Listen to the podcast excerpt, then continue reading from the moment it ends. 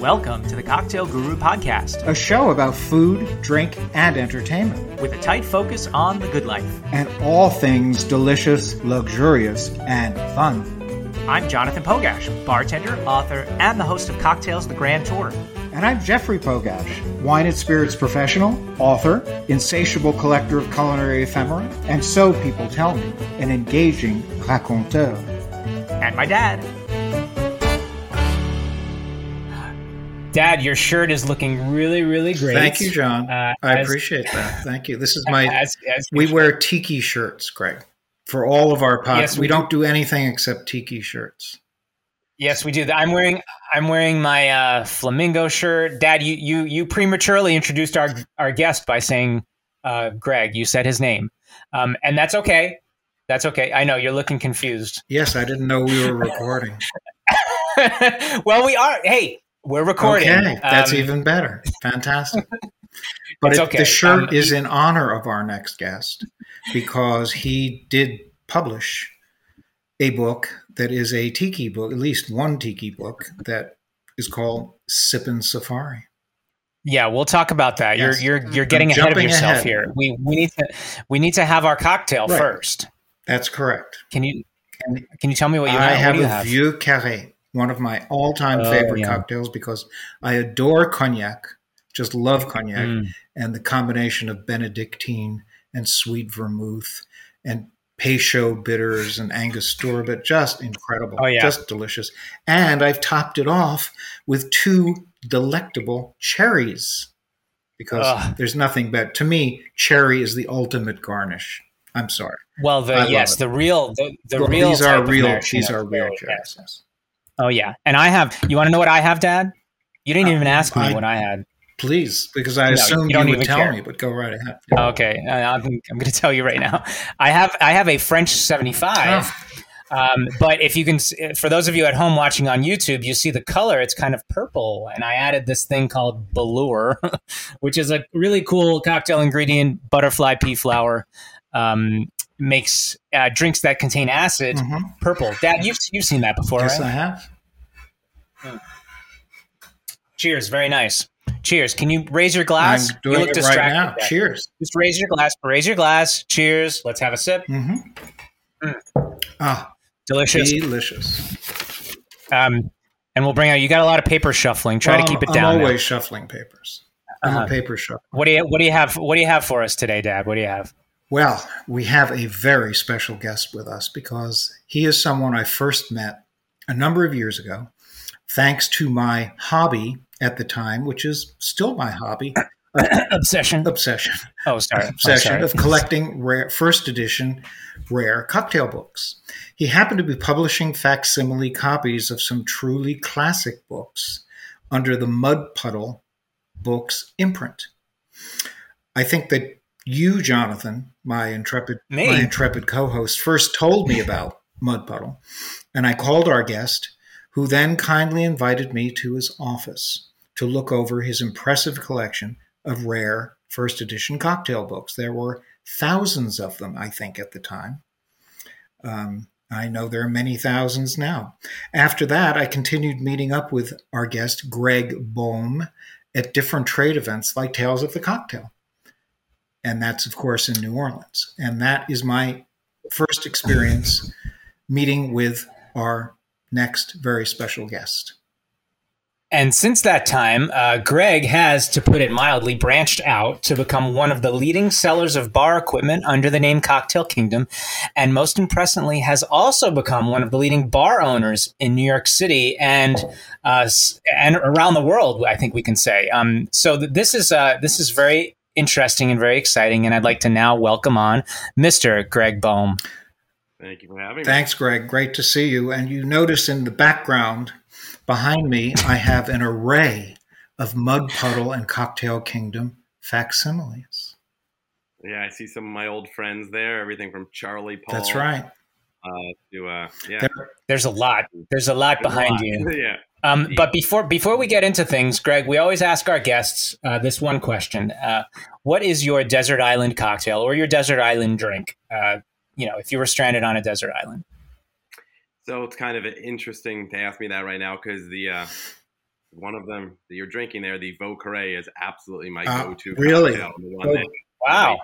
I wouldn't say I drink it the most often of other cocktails. Um, so that would definitely be the drink that I search out the most. Um, I always had an affinity to it, just having been created at the Hotel Monteleone, where Tales of the Cocktail was held for many years, added to the romance.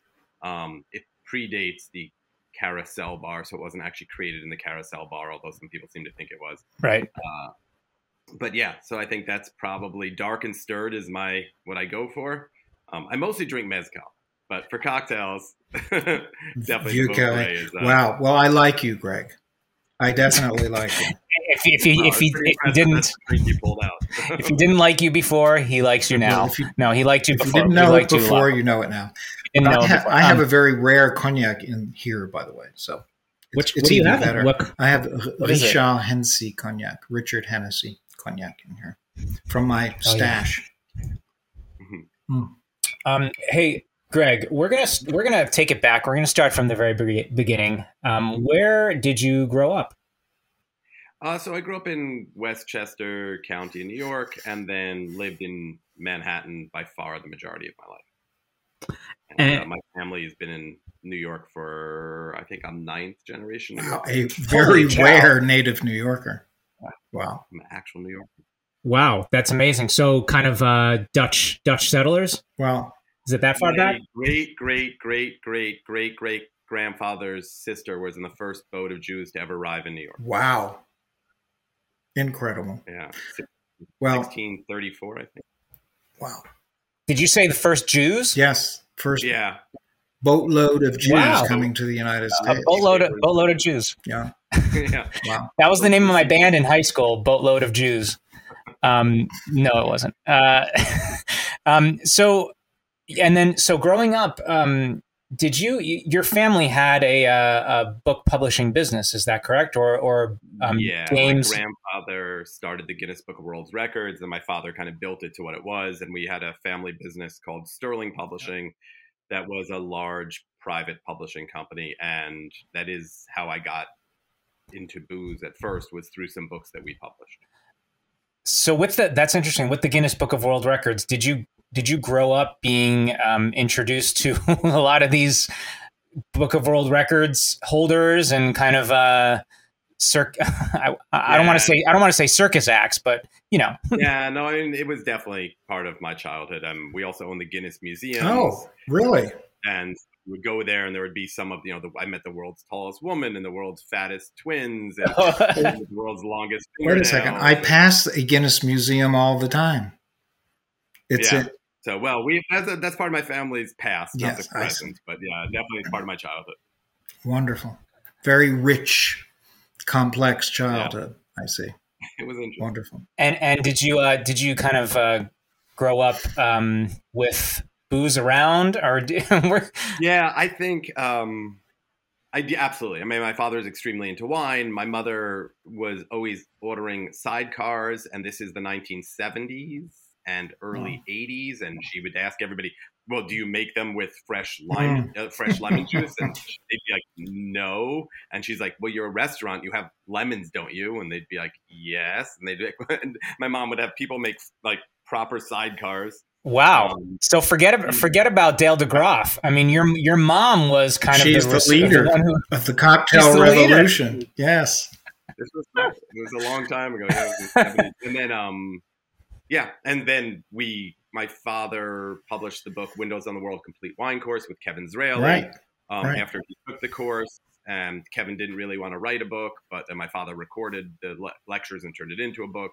Um, and then my father published Salvatore Calabrese's classic Yes. cocktails, which is really how I Yes. got into every. Oh wow, okay. And then I actually introduced Dale DeGroff to Salvatore Calabrese because we did the um, book launch for the classic cocktails book at the Rainbow Room. Oh wow.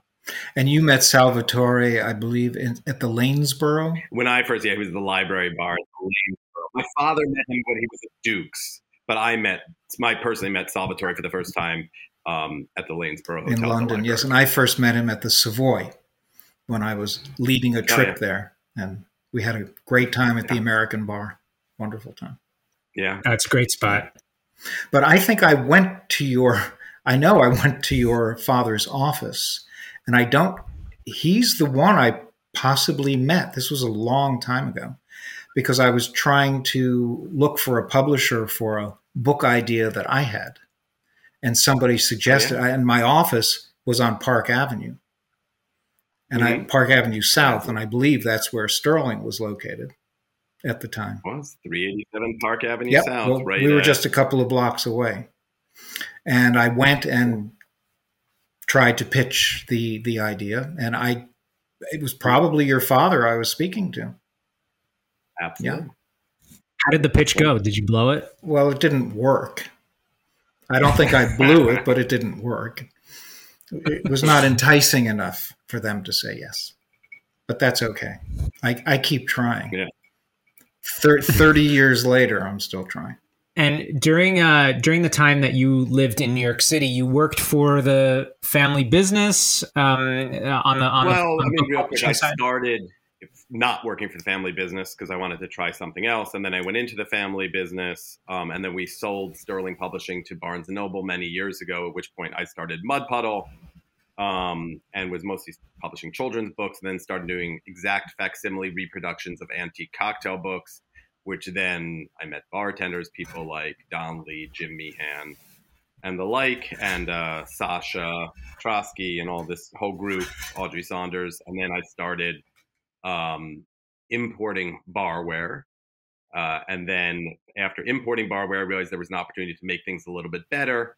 Um, so I started designing and manufacturing barware, designing meaning getting input because I wasn't truly an expert, getting input from many, many of the best bartenders of the time or the most vocal ones.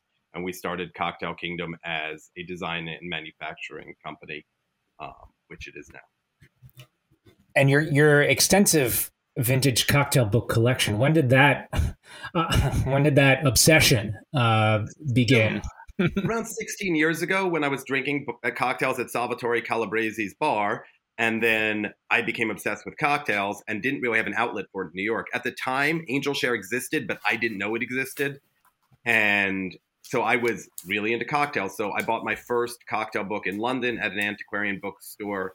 And then I bought a second cocktail book. That was Paul E. Lowe's 1904 edition, a pocket book, a pocket size book, and then um, I then I got a second book, which was um, yeah, that I bought at a bookstore in New York, and I started collecting cocktail books and became pretty obsessed with them about 16 years. And ago. this one, Dad is Dad is this one was important uh, to you, I believe. Uh, yeah, the uh, Louis Mixed Yes. Drinks from 1906, the first book to have a dry martini in it called a dry martini. That's right. And that was, I mean, different books have different meaning to me. I mean, that one was super important, one of my earliest books I got. And it's also just physically beautiful. So some books have good information, some have the first cocktail, which first dry martini is significant. Some are just gorgeous. Yeah. Um, some have things like, you know, Bottoms Up, which has the dry shake in it Right. in the 19, you know, 50s. Like, Yeah. oh, I didn't know that was an older Mhm. thing. So different books gain meaning for different reasons. Of course. Um, but now we have a working research library with over 3,800 different books uh, that Martin Doudoroff helps me maintain. And wow. it's kind of an amazing place. Yeah. Well, I remember going. I remember going to your office. Um, you know, many, many years. Actually, when when the hell was that? I think I was working on uh, opening the Empire Room um, Mhm. in like 2009 or 2008. Um, and I wanted to get. I wanted to take a look at some uh, some old books and do some research. Uh, and you kindly and and you were you were doing that to anyone who asked. You would have them Yeah. come in and they could. And it was a research library. Um, and and it sounds like the, you're kind of back to doing that. Yeah, we are. We just moved the books into a new location on West 8th Street uh, above one of my bars called Mace Yes. in New York City. And uh, by appointment, but anybody who wants to come in and do research is welcome to do so. And there's access to, yeah, thousands of antique cocktail books and some modern ones, obviously, so people can do proper research. But um, And they're and then if you stay long enough, you can go to Mace and have drinks. Yeah. Starting at around four or five o'clock in the afternoon, right? Yeah, yeah, exactly. yeah. Yeah. I'm there. And I'm I- I there. wanna- Uh, let me make an there. Appointment on it. now, Greg. He's on his way. Um, I want to, uh, yeah, we're, we're going to talk more. Um, we're just going to take a quick break. We'll be right back. John, I think you know by now that Glenmorangie is one of my favorite single malt Scotch whiskies. I have made many a fine cocktail with the original, which is a spicy and well balanced classic Highlands malt, and with the other expressions, which provide an array of delicious and complex flavors. Dad, they're all perfect for sipping neat or with a dab of water or an ice cube or, hey, even as the base spirit in a cocktail. Glenmorangie is the perfect choice for parties or relaxing with friends or when you visit your favorite bar or cocktail lounge. As you can see, John, there is something for every taste with the Glenmorangie portfolio. Oh man, I can't stop thinking about the Quinta Ruban, Nectar d'Or, the 10 year old, the. The, the list goes on and on.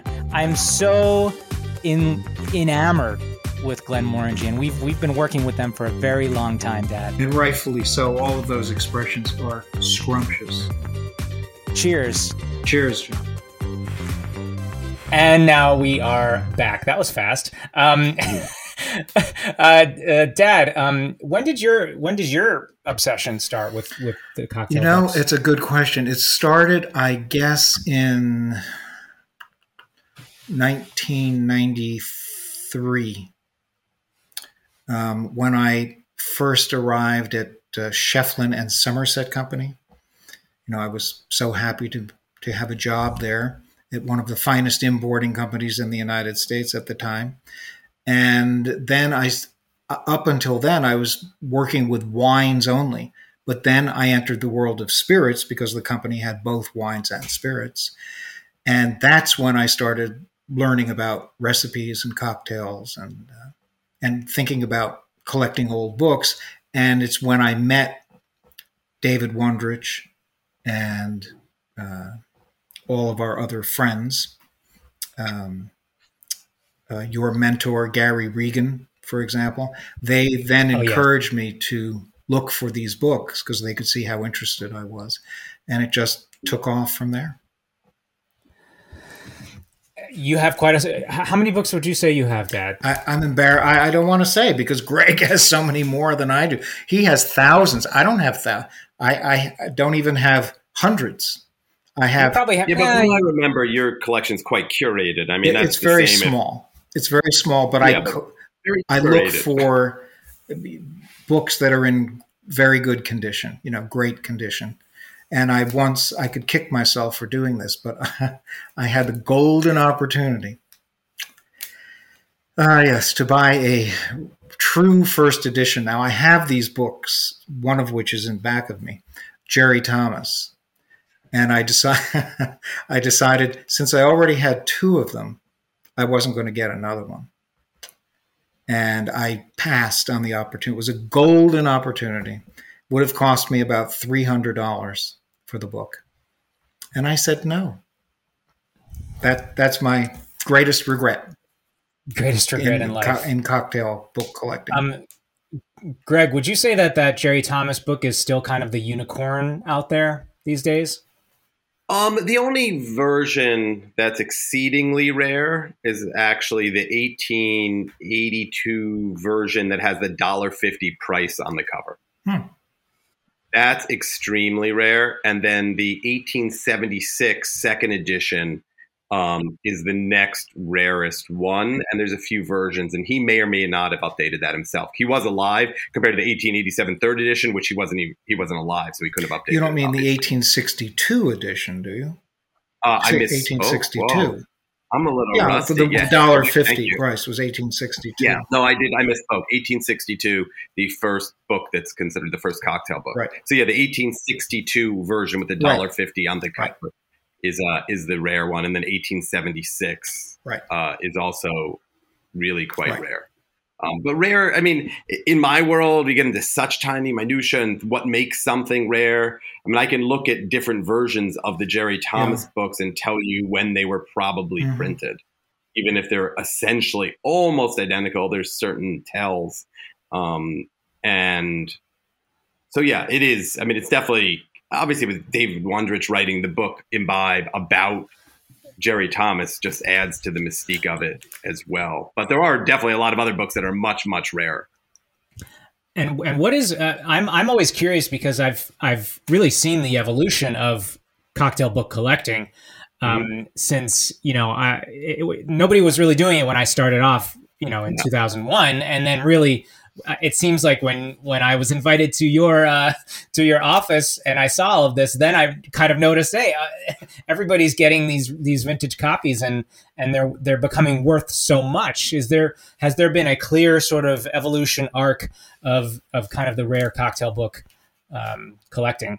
Yeah, I mean, there's been the values have gone up and down. I mean, mostly up, but a little bit down. And then there's been a few, like the Gun Club Drink book, which is yep. essentially not a good book. It's not, but it became. But I, I, have it in the collection, but I, I agree with you. It's not a great book. It's, but it became like this lore because there was one copy on eBay that once sold for two thousand dollars. I have no idea why, and so there, it is funny. Like collecting with anything, there's certain things that become something that people are looking for, but ultimately disappointing when they own yes. them. yes. Um, but there's some books like Scientific Barkeeping as a title that from the 1800s that I don't have uh, a first edition of that I'm looking for. It's such a mediocre book. Uh, there's a, I, I saw one of your interviews uh, with your mm-hmm. friend Eric, um, mm-hmm. and you said in that interview that you were looking for a book by Applegreen. Yeah. And I believe I have that. I was looking all over for it. I think oh, I don't know I don't oh, know if you know what it looks like, but I um is, I've seen an image of small, it, yes, but I've never a small yeah, black small book. book. Like a black It can have a green cover, black yeah. cover. It's about by six. I have it somewhere in this house. Whoa, you should find that. That's kind of well, but I don't know if it's the first edition or not. You said you were looking for the uh, first well, edition. There's three editions that I right. know of, and all three are exceedingly well, valuable. I, I, believe I have that. What are we talking? How much are we talking well, here, Greg? it's not first editions into the thousands. Certainly, yeah. I mean, there's no known copies outside of one in a library. There's no known copies in a private collection. So, and Dad, you think that you I do? This? I'm pretty sure that I do. okay, there's one copy in a private collection. Well, you need to find it then. I've been to... Sur- I spent hours this morning looking for it but I have books in varied and multifaceted places in this house, and yeah. and I, I just couldn't come up with it in time for the interview. But I know that I have it somewhere. And there was, Dad. There was a time you you were looking through the New York Public Library oh. auction catalog. Was that the auction catalog? No, no, the rare Christie's? book collection. Oh. No, the, no, the, no, no. I'm talking about. Um, I'm sorry. There was a Jerry Thomas up for auction for um, oh 20, yeah 20, 20, yeah, 25 yes yes yes 000. yes but that was it. sold by our friends up in Maine the antiquarian book mm-hmm. dealer in Maine uh, and they were selling it for $25,000 public New York Public Library yes and that went through. I yes, mean, that's like what that, that's what that book is worth. That book well, is worth. I don't. That doesn't mean it's worth that. That that's what they paid for it but that that yeah, depending exactly which edition. It was the it was the first, I believe, the, the very first edition. But uh, yeah, if it has the dollar fifty on the cover right. and has it's still a high price, but if it has the dollar fifty and it's in good condition and it's the green one, not the red one, it could be ah, worth a lot. Well, I have a green one and a red one. In with the dollar fifty. yeah, the, two two fifty. Yeah, the reason I say the dollar fifty because the price went up over the years, and there's you know the two dollar version, the two dollar and fifty cent version, which was a very expensive book in 1862. Yeah. Yes, a very expensive book. Yes. I we need to we need to bring up your bars uh, because sure. there seems to have been in your career um, a or professional. Actually, I was just listening to a podcast with uh, Ken Burns, and he he doesn't call it career; he calls it professional life. Um, okay. I think is because career kind of boxes you in. And anyway, so professional life, mm-hmm. um, where you transitioned from the books and even the bar tools to owning bars. Um, yeah. It seemed, uh, uh, Dad. Dad, you were saying it. Seems, yes, I wrote this as part of our script, and I said these bars just came out of nowhere. It, that's how it seemed to me. And when I started reading about them, I had no idea that you, Greg Boehm, was the owner of these places, especially the latest one. I think it's the latest one, Katana Kitten. Yeah, Katana I Kitten. Mean, that's was, um, amazing. Um, yeah, it's a uh, Katana. I mean, I travel in Japan. I lecture in Japan a lot, most in Tokyo specifically. And the Katana Kitten is based on the Shinjuku neighborhood of Tokyo, which I'm fairly obsessed mm. with. So Katana Kitten, and then before that, when Mace was in the world's 50 best bars for three years, which I partnered with Nico De Soto. Yeah. Because he was one of my favorite bartenders after having met him at Experimental Cocktail Yes. Club. Yes. Um, and then And the there's cabinet? Like, the cabinet is my newest Mhm. obsession. That's my mezcal Yep. bar. I'm pretty sure we have the largest collection of mezcal in the United States, and nobody knows about us. We have hundreds. Um, I'm in Oaxaca every eight weeks, Really? maybe. Oh, Oh, that's wow. that's Um, I just wonderful. got back day before yesterday. And so I definitely do a ton of, I mean, I'm learning about Mezcal, bring people in to help with Mezcal education.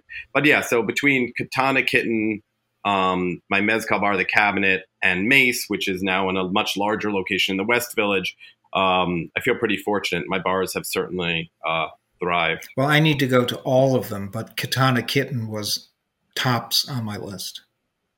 Well, yeah, that was, I think, number 10 in the world's Yeah. 50 best bars this year, which is the highest ranking bar in the United States. And it's just hospitality based. It's, it's amazing. I mean, uh, Masa's a great host. The drinks are good. It's, it's kind of the full fun package. Well, I'm there.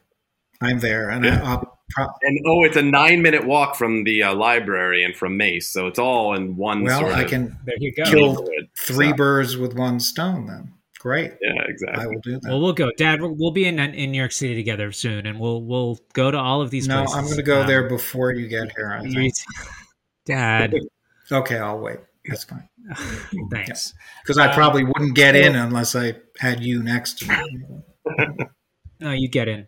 Um, so now um, the bar tools. I mean, everybody knows about your bar tools um, Mhm. and how you you used to you used to source them all from Japan, and then you were probably realizing, hey, you know, I, I could have these manufactured um, myself and sell them myself, and it would be more cost effective. Well, it was that in, in I was sourcing from Japan and Germany, and actually the we got too big, and the people I was working with in Japan didn't want the quantity, and Ah. I was forced to start designing and manufacturing stuff, and then. Um, based on historical elements, I realized there was a lot of historical pieces of barware that didn't exist and hadn't existed since either late 1800s or certainly since Prohibition, let's say. Yeah. So it was a combination. Then we just started uh, designing and manufacture our own.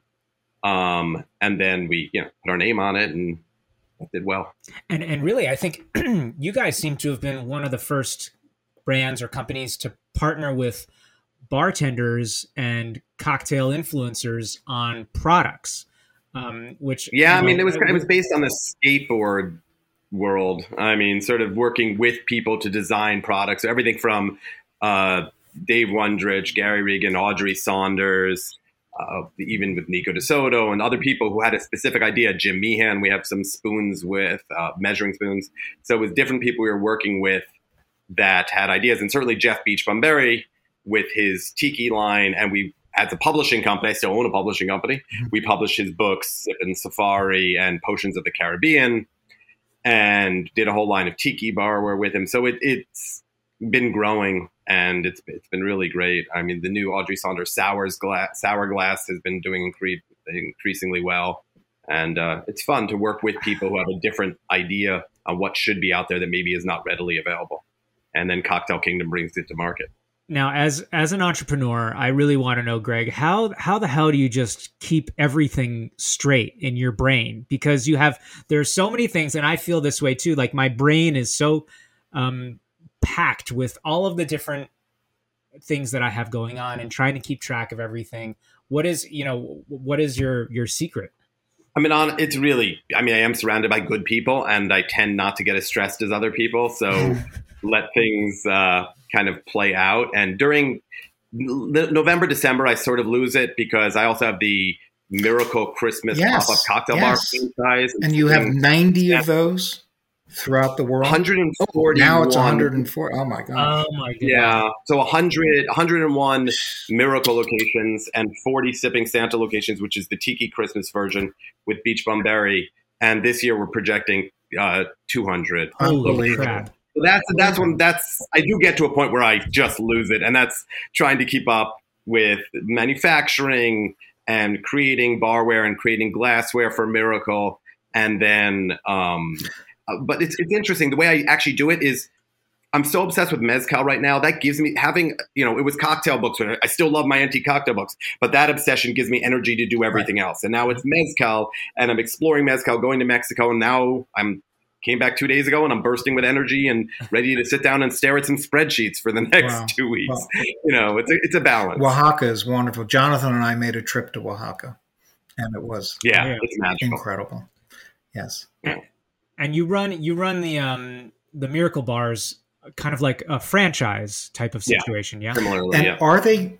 They're called. They were called Christmas Miracle Bars originally. It's Miracle. So if you're on Broad, Miracle on Broadway, or if you're on First Street, Miracle on First Street. But it was designed then, for the Christmas period. No? It's just Christmas. We're open late November, it throughout December, ah, that, and we have the same glassware, same drinks at each location, similar decor, although not the same oh, decor because okay. every place is a little different. So it's yeah. not open year round. It's open only during the Christmas yeah. period. Yeah. Originally, it was from Thanksgiving until New Year's, and now it's just been getting longer because people seem to be knocking on the door earlier and earlier to have a little bit of a Christmas cheer with everything that's going on in the yes. world.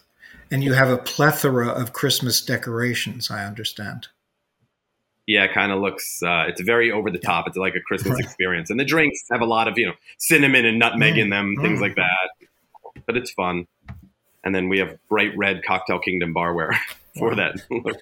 and I, and going back to the bars for a second, I know mm-hmm. that um, you know I see Nico and all of his travels, and mm-hmm. um, is does when he travels around, is he doing it doing these pop ups? These are pop ups on behalf of Mace, and he's kind of educating while he's going around and and creating entertainment too. He does. He does a, um, various things. So yes, a lot of them are. We do Mace pop ups as well as well as he represents his bar in Paris called Danico. Oh yeah. Um, and we have bar where we have the double teardrop bar spoon that we make with uh, Nico and his mix tin, which is like a mixing glass, but it's made of aluminum, double walled aluminum, so it's durable. Um, so we have different barware with him. So he represents sort of everything as he travels around the world, but definitely he does a lot of mace pop ups to represent yeah. the bar worldwide he's kind of he's kind of uh, your ambassador uh, in, in, a way. Yeah. yeah. He is, and I don't know how he keeps up the schedule he does, but he does it. He's, he's young, you know. He's he's a young he's young, young, so. young at heart. Young at heart, right? I know. Um, so what's uh, you know, with the last couple of minutes that we have left, I know this has flown by, hasn't it? Dad? Yes, it has. Unlike other interviews we've done, this has truly flown by. Those shall remain nameless. No, uh, Dad. Yeah, every interview is exciting, and they're all on different subjects. We don't just do cocktails or bartending or spirits. Great. Now we're gonna get now we're gonna get tons of hate mail. No, we're not. Mm-hmm. We, so this is it's refreshing to be able to go back a little bit to the bar and cocktail world. No, it is. Mm-hmm. But but you know the the cliche question: What do you have coming up next? Well, I'm opening a new bar. Um, which I said I would never do again. Uh, so. why, wait, wait, wait. Why did you say that you would never open up a bar again? Is it because it actually was making you stressed? Oh, well, I do get stressed with opening bars. Yeah, that's that's one of the limits. Um, yeah, just things have been going well with Cocktail Kingdom, Miracle, and um, you know other things that I'm doing, and I don't really feel the need to open a bar. I, am happy with you know Katana Kitten's success. Um, the cabinet isn't known yet, but hopefully that mezcal bar will sure. get known. And Mace certainly has had its, you know, been spending some time in the sun, so that's uh, all good. So I don't feel the need to do a lot more. Uh, it's been interesting. I'm pro- want to start lecturing a little bit more. I think it's a lot of our barware for Cocktail Kingdoms out there, like the Leopold Jigger, which a lot of other companies copy. Leopold is my great grandfather. I named it after him. I mean, a lot of this barware, like the Koriko strainer, didn't just happen. It's copied all the time. And Don Lee designed it with Cocktail Kingdom. And there's a lot of things. Um, so what's next for me is kind of hitting the road again and getting out there. And uh, I, when you know you started in the industry, you remember there were there wasn't a great place to get good barware. And then Cocktail Kingdom started, and we were the only game in town. Yep. And now younger bartenders don't always realize that this was something that wasn't always available. And I think it's fun to get out there. I used to lecture a lot with Jim Meehan about cocktail books. Um, and I mean, he would bring a lot to the table about just the spirit of bartending and educating oneself. And I, that's my next thing is getting out there, lecturing more, talking to people about the history of barware, so people aren't complacent about things and all the tools, you know, literally and figuratively, figuratively that they have available to them now. Um, whether it's different types of liqueurs, different barware, all these things that I think people would do well by taking a step back and realizing what's available to them now and how to use them and to respect history and to create modern things but historically based is my passion. So I kind of that's more what I want to do. Get out there, lecture, talk, talk about mezcal, talk about barware, talk about cocktail books again because it's been a while. I love that. Wow. Well, it's all about talking what, about what you love. Yes, yeah. it is. And I might add, Greg, that I am so proud of your accomplishments. Thank it's, you. it's just no, serious. It's just incredible what you've done. You just, in a, Greg, just call him. Just call in, him in a very short period of time. Thanks, thanks, Dad. Well, I remember the first time we sat across a plane from each other. We were like on opposite sides of the aisle on an airplane. Yes.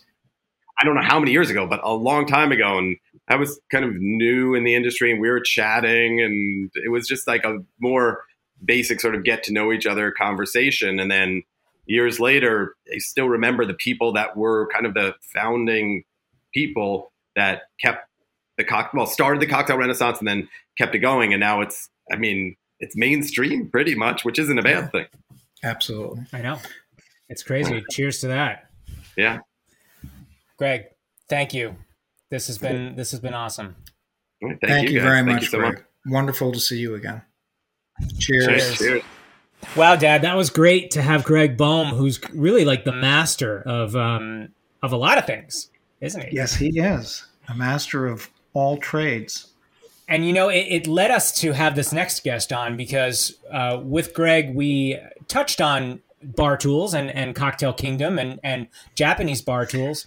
And what, Dad? Yeah, I don't know much about Japanese bar tools, so I am really anxious to speak with Chris and find out all about how these tools differ from your standard bar tools. So we decided to call up our good pal Chris Tunstall from A Bar Above, uh, and he's here joining us uh, from his offices near San Diego. Um, Chris, welcome to the Cocktail Guru podcast. Guys, it is really great to be here, and thank you for the invitation. I'm really excited to be on this side of the uh, the microphone for once. it's I great know. to have you. Well, we thought it would be fitting to have you because, well, we all know Greg Boehm is kind of like the OG uh, when it comes to bar tools, and Cocktail Kingdom is kind of the modern day OG. Um, your company is a modern day bar tool supply company, um, and I, I presume you have Japanese bar tools and have had experience with Japanese bar tools. So we just wanted to kind of get your perspective on the tools themselves. Like, what what is uh, you know for those who may not know, what is a typical Japanese style bar tool. Why do we use it? Why does it why is it beneficial?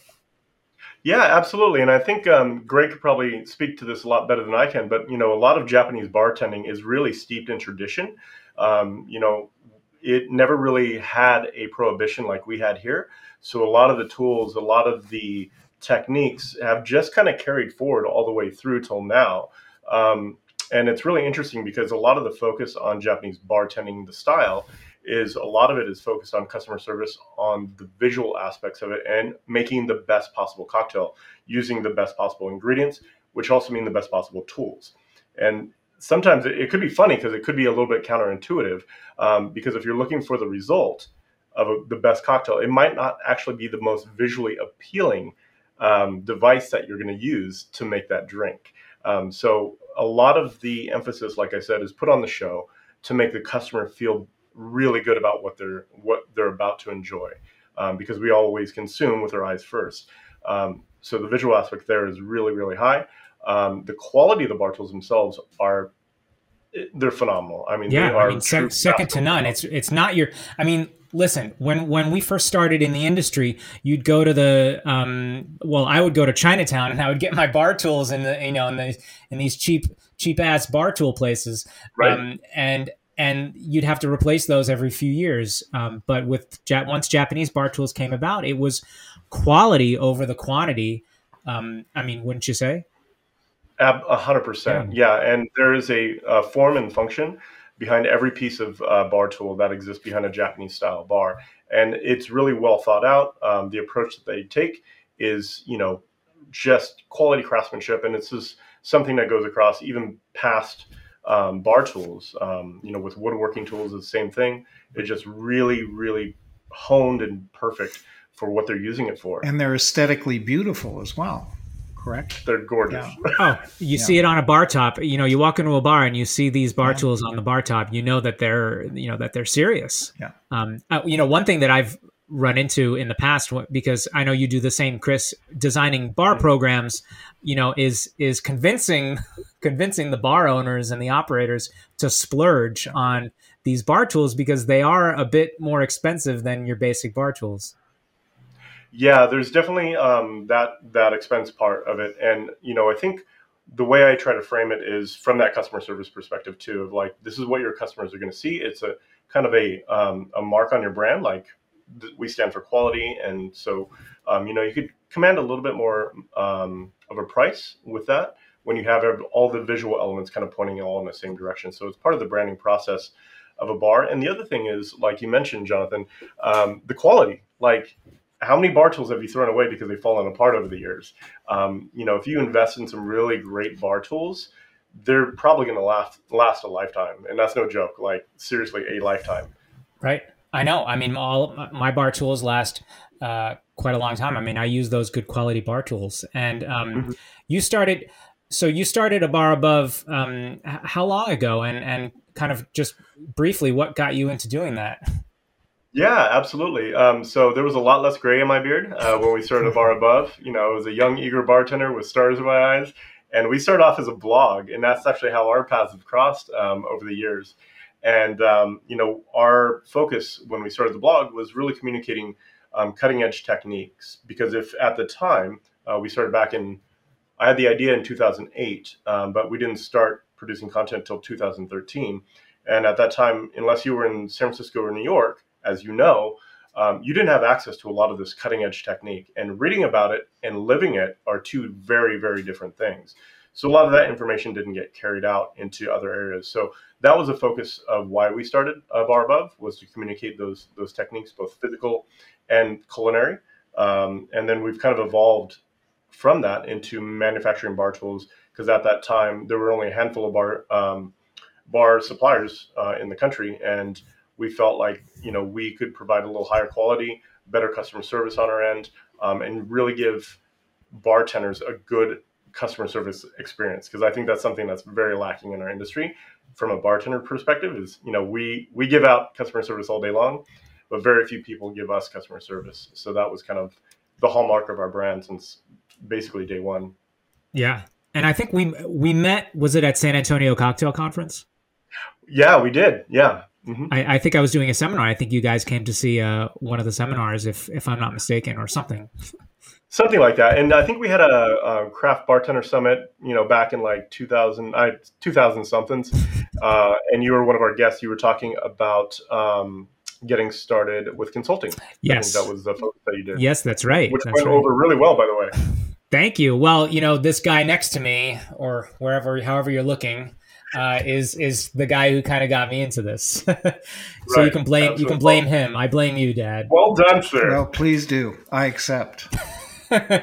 um, Chris, thank you so much. Um, it's it's so great to see your face, and, and I'm sure we'll we'll cross paths in person again, hopefully very very soon. Absolutely. It was great to connect, guys. Thank you, Chris. That does it for today's show. If you enjoy what we do, please rate, review, and subscribe to the podcast. You can also support the show with a small monthly donation to help sustain future episodes. Just click on the donate button at the top of our website and choose your donation amount. To learn more about future guests, visit www.thecocktailgurupodcast.com or follow us on Facebook, Twitter, or Instagram. The Cocktail Guru podcast is produced by First Reel Entertainment and distributed by Eats Drinks TV, a service of the Center for Culinary Culture, home of the Cocktail Collection, and is available via Anchor, Spotify, Apple, Google, Amazon, and wherever you listen to your favorite shows.